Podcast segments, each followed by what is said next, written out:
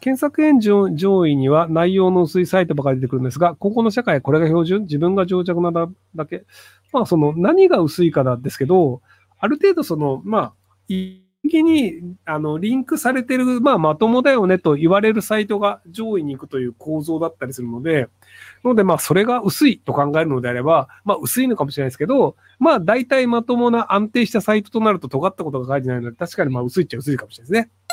えっ、ー、と、生活保護の専門家、ひろゆきに質問です。36歳子同時です。えー、母、祖母、俺、妹の4人で実家で暮らしています。父の仕送り10万と家に入れてる4万の生活費で暮らしています。現在、祖母は80代要介護2位ですが、風呂トイレの介助はなしで、飯だけ母が作っています。しかし、母が50代で祖母が動けなかった場合、老人ホームに入ってもらって生活保護を受けるのは可能でしょうか？可能です。年金は5万円のようです。この場合相談するのは、ケアマネ生活保護法系の介護施設でしょうか？えっと、介護施設に入れちゃった場合、生活保護が取れるかどうか、その介護施設次第な気もしますね。なので、介護施設で生活保護の人 OK ですかっていう確認をした方がいいんじゃないかなと思うんですけど。ただ、一回そこら辺、そのケアマネの人に、その、どういう施設がありますかっていうのを聞いた方が、多分ケアマネの人の方が施設に対して詳しいと思うんですよね。まあ、その、いろんなパターンの人を対応してると思うので、情報もケアマネの人が多いんじゃないかなと思います。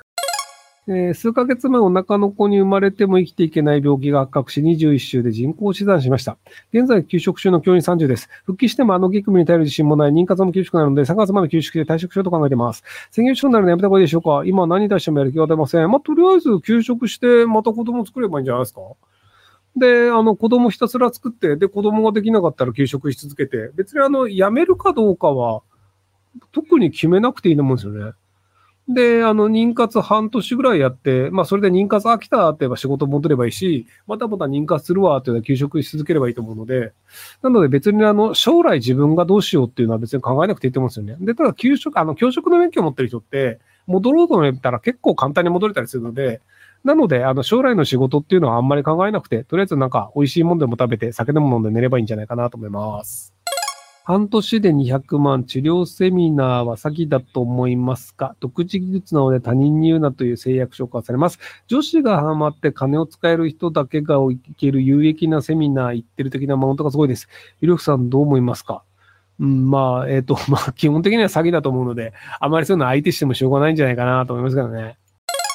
え以前、毒親と恋愛のことについてとさせていただいた横浜在住21歳総工業発達障害です。初ファーズで平木さんの一人暮らしのタイミングで今すぐと回答いただきましたが、金遣いがとても荒いのと、毎月いくら貯金していいか分からず、未だ実行できてません。月収は20万、親には貯金として3万、親の関連に3万を渡していて、来年からさらに個人的に10万貯めるです。なんとなくですが、家賃7、8万ぐらいの家に住みたいと思ってます。えっと、1週間あたりいくら使うのかっていうのを確認してみてください。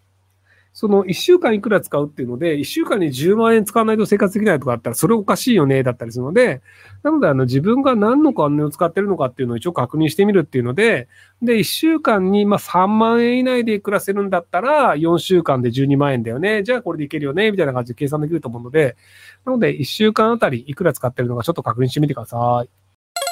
えー、質問は旦那かっこお互いしてます。が、ADHD で時間が管理できず、すぐに別のことに気がそれて待たされたばかり。一緒に育児や生活をするのが辛いです。どうしたら相手に時間を奪われる怒りから抜け出せるでしょうか？え、ほっとけば？一緒になんかその、えっ、ー、と、例えばじゃあ、この時間からこれをしようとかっていう約束をしない方がいいと思うんですよね。なので僕基本的にあの、人とあんまり約束をしないんですよ。なので、あの、来なかったら来ないで、そんなもんだよねっていうので、ああ、えっ、ー、とですね。あの、ブッチされた時に、どう思うかっていうので、要はその、ブッチされたら怒る人って結構いるんですけど、僕、ブッチされた時に、割と喜んじゃう人なんですよね。あの、まあ、たまたま朝7時に、そのなんかあの、ミーティングするみたいなのがあって、で、朝7時に起きたんですけど、その相手の人が来なかったんですよ。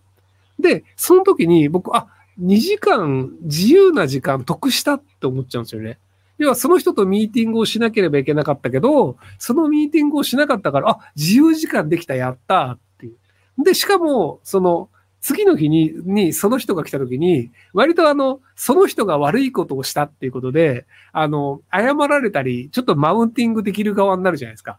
あの、日本にいる時だと、だいたい怒ってもらえる側になるんですけど、そうすると、あ、すいません、じゃあなんかちょっと寿司とか怒ってもらっていいですか？って言うと、大体そのブッチした人って寿司とか怒ってくれたりするんですよ。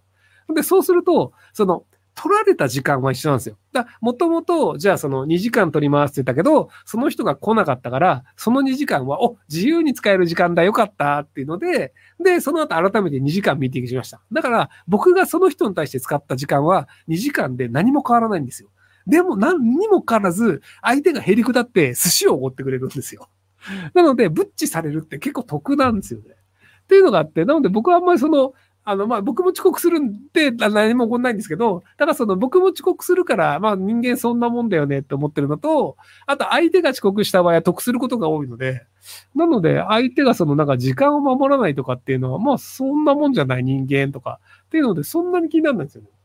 遅れてきて切れるとか、なんかその逆パターンは見たことないですけど、まあそれがいたらめんどくさいと思うかもしれないですね。